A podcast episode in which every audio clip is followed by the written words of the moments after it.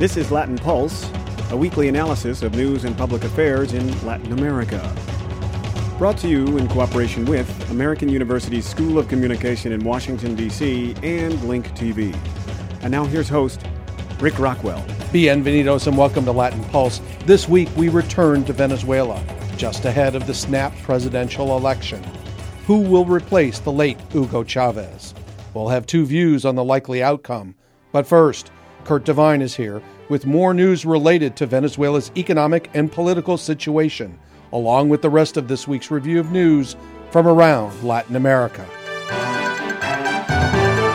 Economic and political experts in New York City warned that whoever wins this weekend's snap presidential election in Venezuela will face mounting economic difficulties. Economic analyst Kathryn Rooney Vera said because the late President Hugo Chavez ran a large budget deficit, likely more belt tightening is down the road. Of course, everyone knows the, the combination of unsustainable policies that we're in right now high inflation and accelerating after a couple devaluations and, and, and, and convoluted policies, massive shortage of US dollars. Um, massive food shortages, PDVSA declining in production. You don't have enough dollars in the system. So there's some huge black um, clouds on the horizon. Rooney Vera made her comments at a conference sponsored by the Americas Society, Council of the Americas. Venezuela devalued its currency, the bolivar, by more than a third, about a month before Chavez died. We'll have more on the Venezuelan election after this news summary. A former member of the Guatemalan army implicated Guatemala's president in the ongoing genocide trial of the country's former dictator, Efrain Rios Montt. Hugo Reyes, a former army engineer, said President Otto Perez Molina, while he was an army officer, oversaw the burning of indigenous villages and the execution of villagers and noncombatants. The president has called these accusations lies, but Catherine Johnson of the Guatemala Human Rights Commission says Perez Molina has a war record that ties him to abuses of Guatemala's indigenous groups. He's not only a former military officer, he was actually a major in the army in the region in the Ixil Triangle where the genocide where the genocide was allegedly committed, and um, at the time that these atrocities happened, he oversaw them as a major um, in charge of that region. And so it's not surprising that he would not be supportive of this trial and um, would be speaking out against um, against the charges of genocide. Like all nationally elected officials in Guatemala, the president has immunity from prosecution and cannot be asked to testify in the trial. Brazilian authorities began investigating former President Luiz Inácio Lula da Silva for allegations of corruption.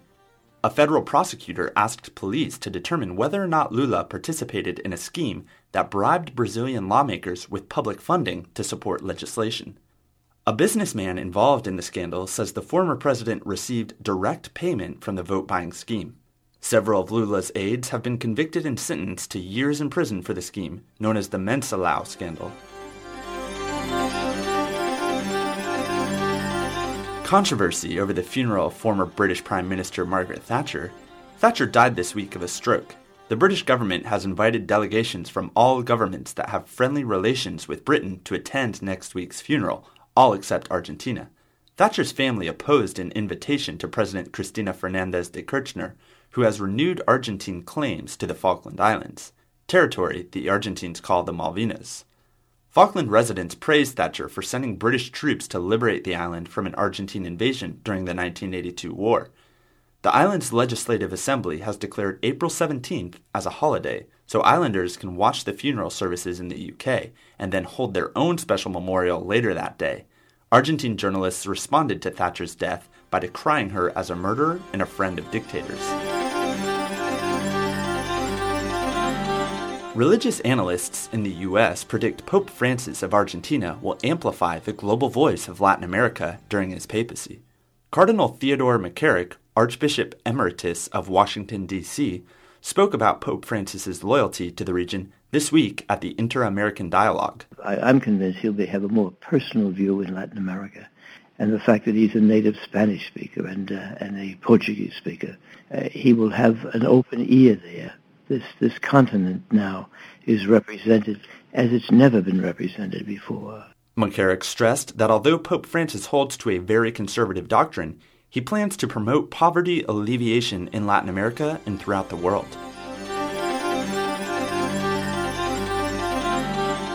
Panama's presidential elections are more than a year away, but already candidates are making their way to Washington, D.C. to meet the powerful and mingle with journalists and academics, too.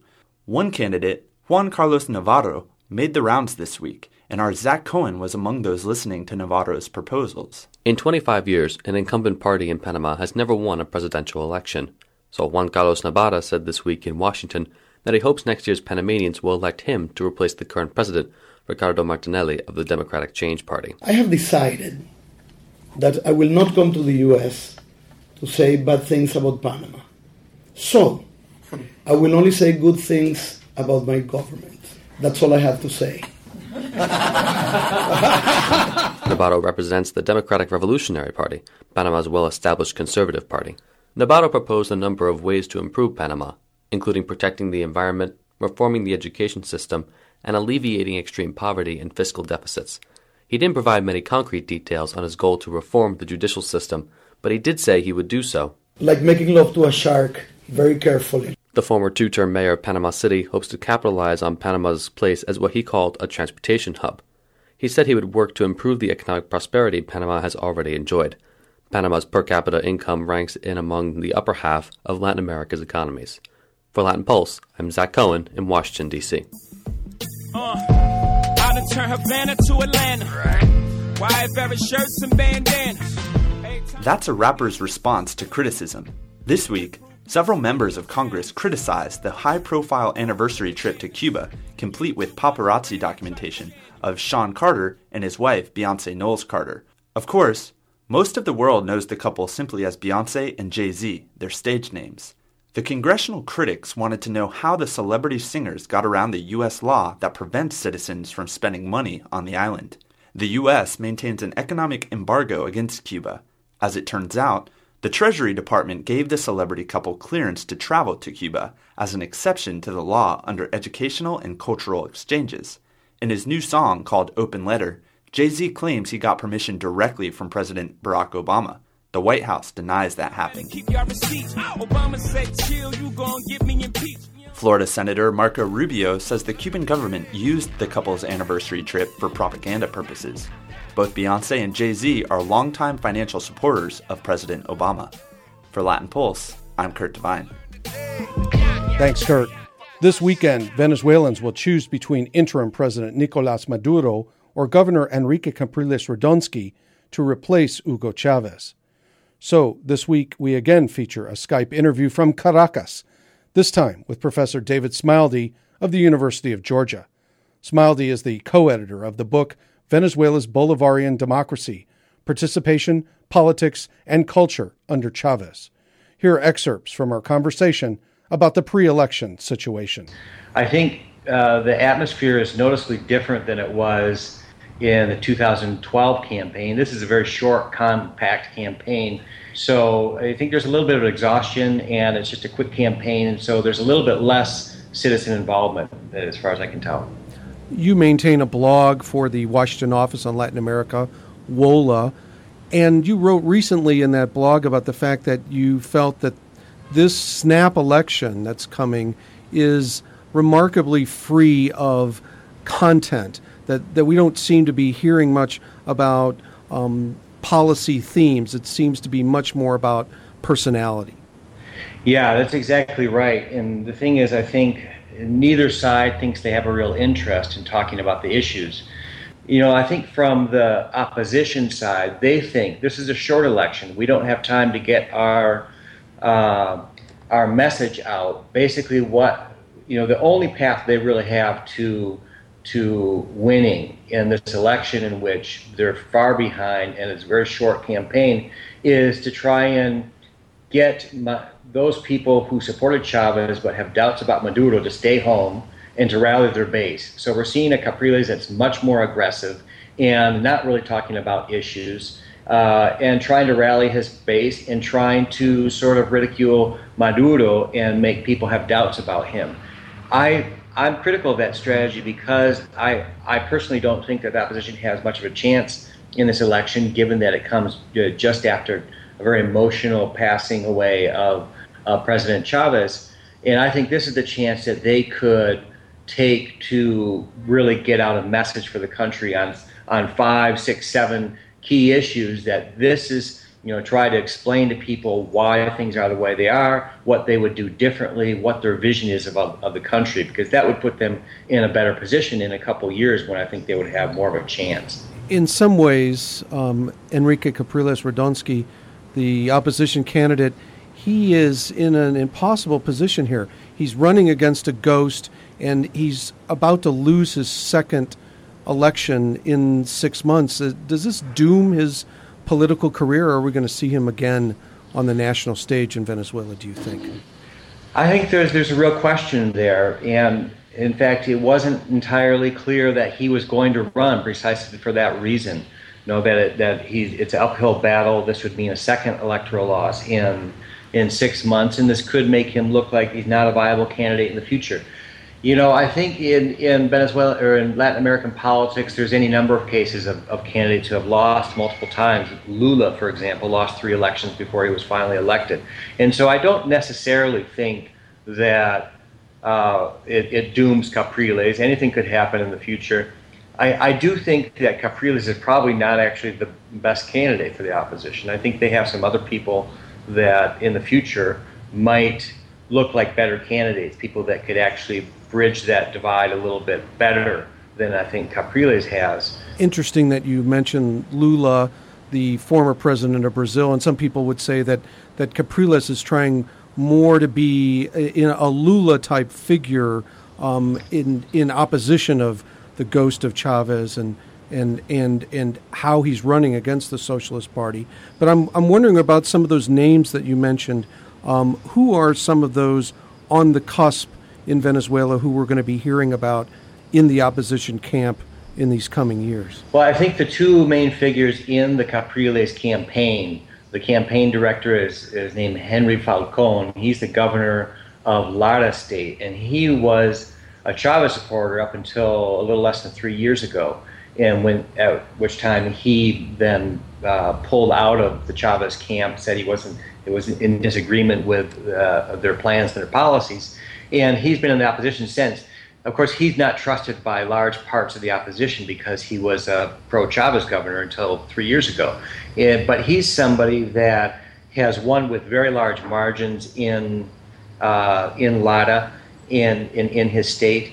And he's center left and is a big tent kind of guy. The other person is Carlos Ocariz, who I think is probably even a better candidate because he's always been in the opposition, but he's had a very different approach than most of the opposition. He, he from about 2004 to 2008, basically walked around Petare, participated in neighborhood association meetings, really talked to people about their problems, and ran a campaign in uh, a municipality that is is strongly polarized, but has enormous popular uh, sector element to it. It has a huge group of barrios called Petare and he was able to win handily in in that election, and win handily twice actually. And you know, he's somebody that talks about issues, talks to people about their problems, and has been able to bridge it out to the popular sectors. It's something that very few people in the opposition have, have been able to do is is to actually hit the street and and talk to people. You know, they usually have been much the old guard has been much more content with just you know, criticizing Chavez and saying he's totalitarian and uh, you know that he's a communist, etc. Whereas whereas Ocariz had taken a different uh, tack. So I think those are the, the, two guys to watch in the future, and I think either of them would probably be a better candidate in the future than Capriles uh, is right now. So Capriles is mainly the opposition candidate because he's the last one who ran. He's the one who has the best national recognition.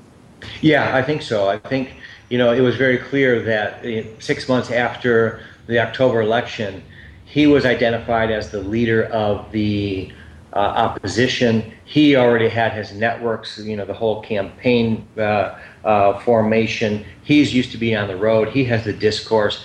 So he, I think he was really the only alternative in this short election. There's just not time to introduce a new face to the nation and, you know, uh, I think that it's you know there's just one month is just not enough to do that kind of groundwork. Whereas I think in the future in a longer campaign there would be. Nicolas Maduro, the acting president, is is able to to run almost as an incumbent in this particular election, and that's been some of the criticism here in Washington D.C. that it's an unequal playing field for the opposition, uh, especially in the media. The one network, Globovisión, is uh, still critical of the Venezuelan government, and yet that's up for sale and is supposed to be sold right after the elections. And we're hearing stories that the Electoral Authority has been fairly critical of uh, newspapers in um, in Caracas and, and throughout Venezuela who have criticized the government, especially against the newspaper Tal Cual. Um, what can you tell us about the media environment there and, and the unequal nature of how this election may may come off? Yeah, I think there's some really valid criticisms of, of the campaign, of the playing field in Venezuela. You know, oftentimes electoral observation efforts, the international attention is often focused on election day dynamics and the vote tally. And I think Venezuela has a really solid electronic platform, a really impeccable uh, um, uh, system for citizen auditing of the election. I, I think there's there's no real worries about the election day dynamics other than some issues of using a, uh, uh, public um, resources for mobilization. But I think there's a real there's a real uh, legitimate criticism to be made about the electoral playing field, and one aspect of that is precisely the media. I think particularly state media, the, what's called the you know the Bolivarian system of media, because it's not just the official state television, but there's now uh, six or seven television stations and a whole network of radio stations, and all of those are openly and unapologetically partisan. They're like nonstop, uh, you know, support for the socialist candidate and nonstop criticism of the opposition, and criticism in a form that's you know largely dehumanizing and delegitimizes the opposition in its, in its very existence as being you know, traitors and unpatriotic, etc. No, so I think there there is a real uh, criticism to be made there. That having said that, in in the 2012 election, there were studies carried out by, for example, the Catholic University here in Venezuela that showed that Capriles actually did get his message out. In fact, in tele- in, in a number of uh, uh, media, television, radio, print media, he actually got his message out more than Chavez did.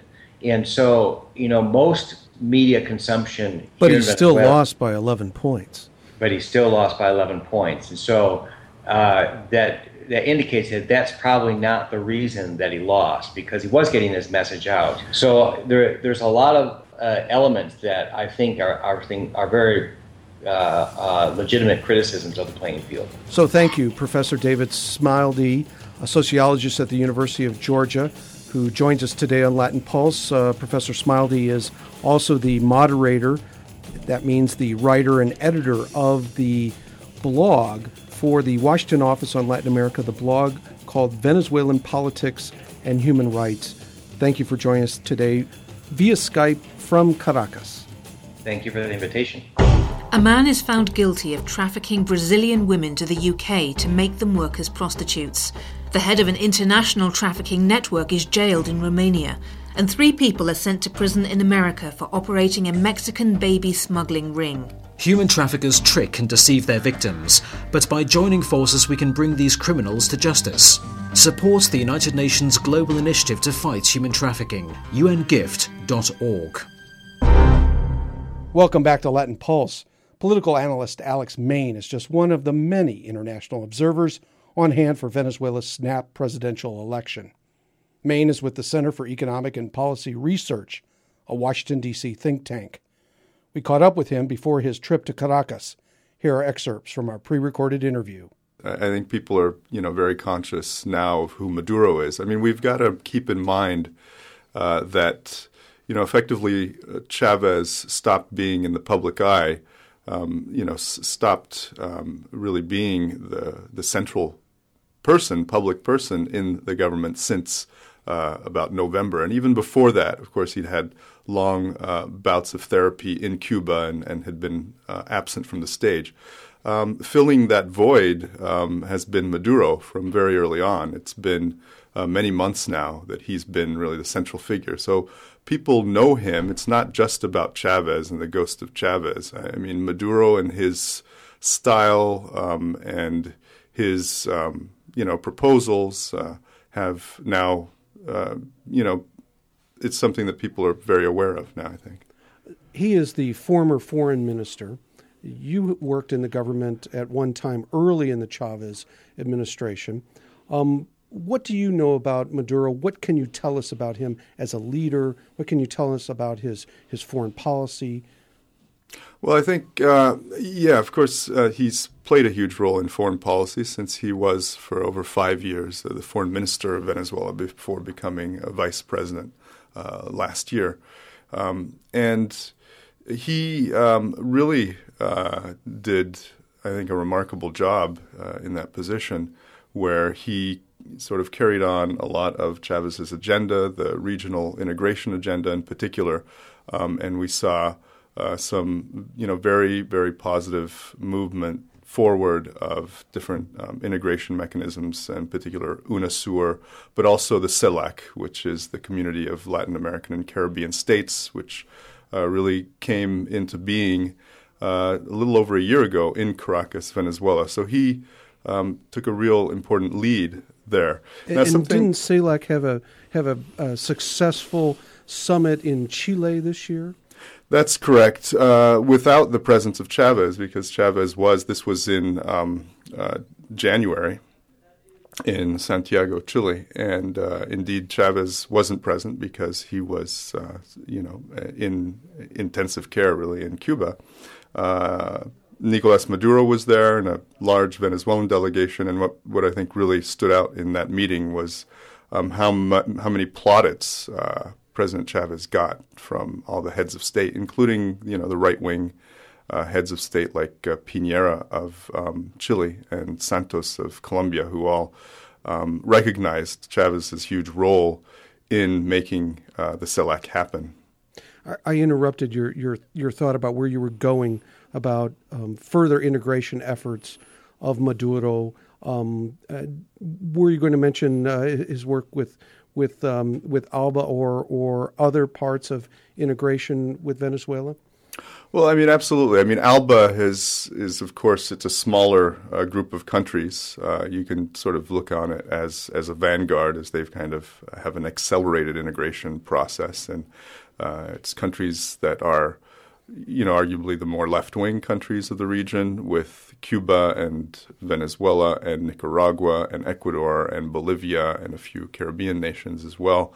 And they've played uh, an absolutely crucial role in forming uh, the regional agenda uh, within uh, multilateral institutions that even include the U.S., like the Organization of American States, where they played a very big role in condemning the uh, coup that occurred in Honduras in 2009. Um, and uh, they were also very active uh, dealing with the political crisis in Bolivia and dealing with the political crisis that followed a technical coup in Paraguay last year.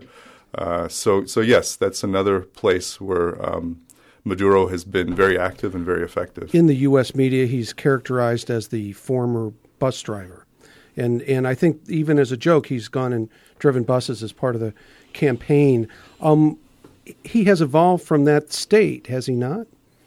Well, absolutely. But, um, you know, he's really played on that uh, image and that background. Um, you know, of course, one of the things that helped contribute to Chavez's huge popularity uh, in Venezuela was that he came from uh, a very modest background, and he never forgot that, and he always played it up, actually, and, and showed that he remained connected to those roots.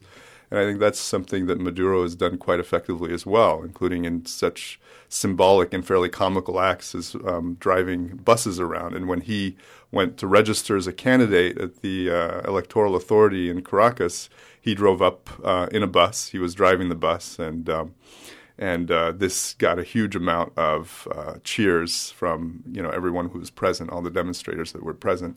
So I, I think you know that's it, it, it. shows a lot about Maduro, but also um, really, he, he was a bus driver, but from the very beginning, he was playing a big, big role in the transport union and rose to the top of the, the, the Caracas Transport Union and um, within the metro because the public transport is focused around the metro, which has its own bus system as well. And so he, he was driving a bus for that metro system.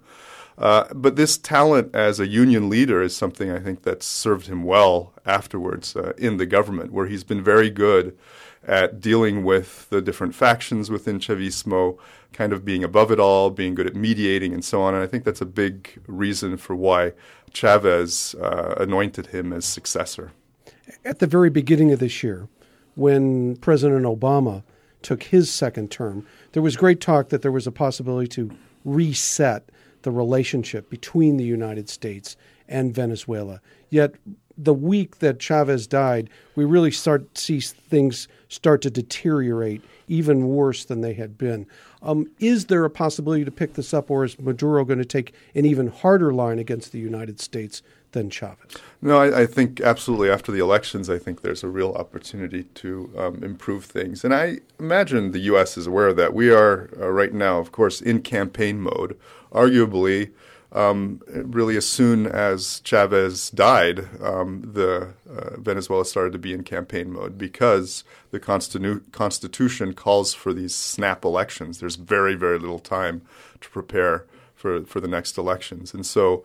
Uh, within that context, of course, um, you know the U.S. Uh, serves as a foil. It, it, it always has. Um, well, it always has. Uh, it, it, always has since the 2002 coup um, which the U.S. supported uh, against Chavez. Um, you know, ever since that moment, and a lot of other faux pas, if you will, I would say some very aggressive policy from the U.S.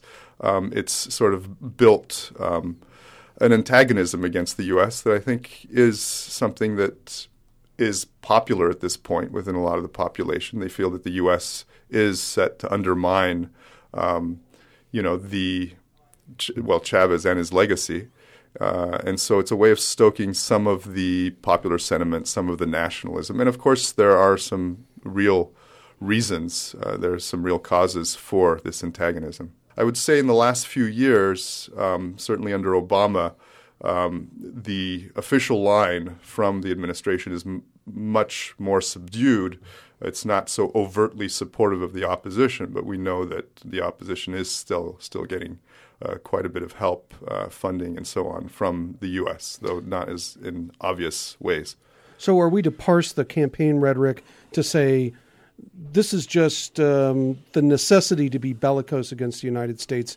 Come back in a few weeks and we can talk. Yes, well, yes, yes, and no. I think there's also you know, in, in relation to the campaign context, there is the feeling that the U.S. Um, has intervened in a way that's inappropriate.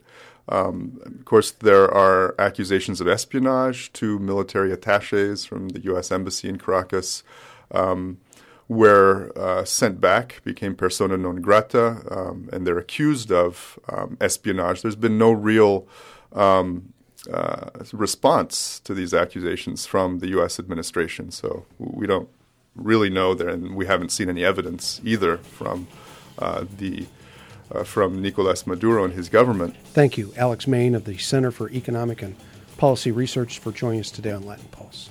Thank you, Rick. Latin Pulse is available in various places on the web, including iTunes and Facebook. To see the Latin Pulse archives of video programs of Latin America, you can check out Link TV's website, www.linktv, all one word, .org, and then forward slash Latin Pulse, also all one word. That's www.linktv.org forward slash Latin Pulse. If you'd like to respond to this program, you may contact us.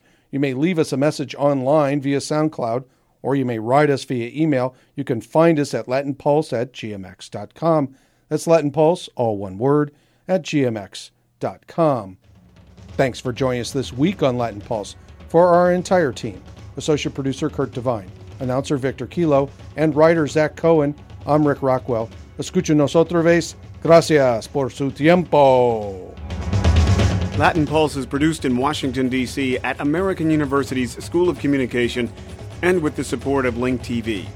Theme music provided by Link TV, and additional music from Canary Productions and Bath Time Music Publishing. This program is copyright 2013, Las Rocas Productions.